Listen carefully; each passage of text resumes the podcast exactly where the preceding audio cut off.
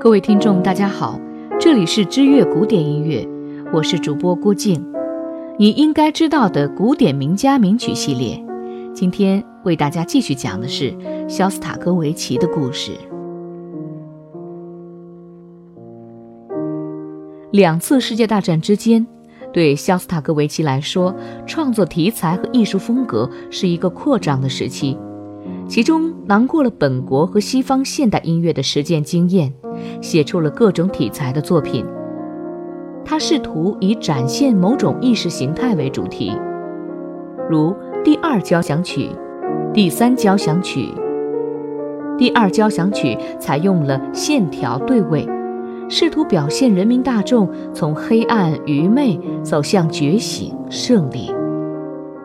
第三交响曲试图描写街头、广场群众的集会。这一时期，肖斯塔科维奇对戏剧音乐保有浓厚的兴趣。他创作了2部歌剧、2部舞剧、5部话剧配乐以及4部电影音乐。因为有具体的文学形象做原型，他的倾向自然也更加明显。他的第1部歌剧《鼻子》再现了果戈里原著的幻想形象，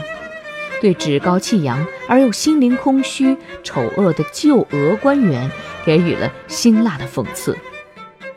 当时的苏联舆论对此歌剧的评价讳莫如深，首演以后便石沉大海，直到1970年才重新上演，得到肯定。舞剧《黄金时代》和《螺丝钉》都是通过芭蕾反映当代的生活。他的某些电影的音乐也对风靡一时的小市民庸俗趣味进行了冷嘲热讽。1930到1932年，肖斯塔科维奇根据俄国作家列斯科夫的同名小说创作的歌剧《姆岑斯克县的麦克白夫人》，又名《卡捷琳娜·伊兹迈洛娃》，标志着自己的艺术创作正式进入了成熟期。此剧描写了一个商人的妻子出于对爱情的自由追求，最终成为了杀人犯，走上自我毁灭道路的故事。这是一部讽刺悲剧。歌剧于1934年1月在列宁格勒首演，又是一次墙里开花墙外香的在欧美大受欢迎，在国内却惨遭冷遇。1936年1月28日，苏联《真理报》发表了《混乱代替音乐》的专论，全盘否定此剧。20余年之后，直至1963年才再度与观众见面。1936年2月6日，《真理报》又发表了名为《舞剧的虚伪》，对肖斯塔科维奇的芭蕾舞剧《清澈的小溪》加以否定。面对国内主题思想的一再指责，肖斯塔科维奇从此不再重视歌剧和舞剧音乐的创作。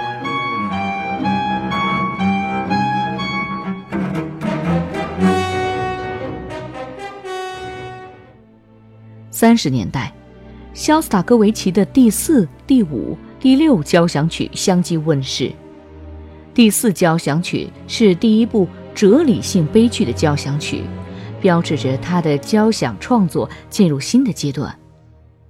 不过，迫于当时特殊的社会大环境，此部交响曲在25年后才举行首演。第5交响曲也是一部哲理性悲剧交响曲，集中反映了当时苏联知识分子的精神生活，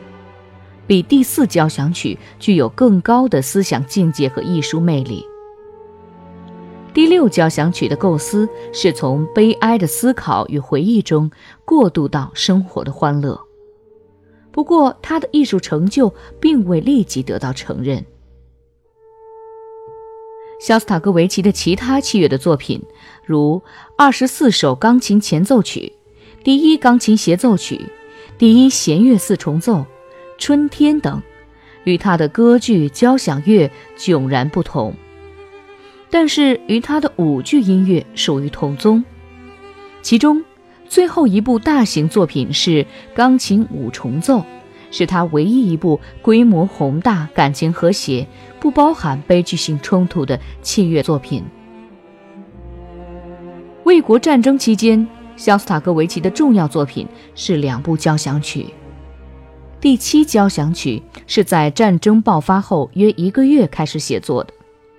仅用3个月便完成了，题献给列宁格勒这座英雄的城市。这是第一部反映卫国战争的大型作品，是交响乐迅速反映重大社会事件及时的体现，极大地鼓舞了苏联人民的抗敌意志。第七交响曲用交响乐反映了卫国战争这一特定事件，明确而具体，同时又超越了这个特定的事件，对光明、理性与黑暗、野蛮的斗争做了高度的概括。第八交响曲是一部悲剧交响乐，作者试图表现人民的体验，反映战争的恐怖。他立即在欧美各国享受了赞誉，但是苏联音乐界对他相当的冷淡，多年之后这部交响曲才在国内被承认。战后他的第一部大型作品是第九交响曲，与一般人的期望相反，它并不是一部欢庆胜利的凯歌，而是一部具有古典主义和抒情喜剧色彩的作品，也包含了若干悼念的篇页。1948年1月，苏共中央发布了对苏联作曲家中所谓形式主义倾向的批判。在这次批判运动中，肖斯塔科维奇再一次首当其冲。他的第六、第八、第九交响曲都被称为形式主义作品，遭受禁演的命运。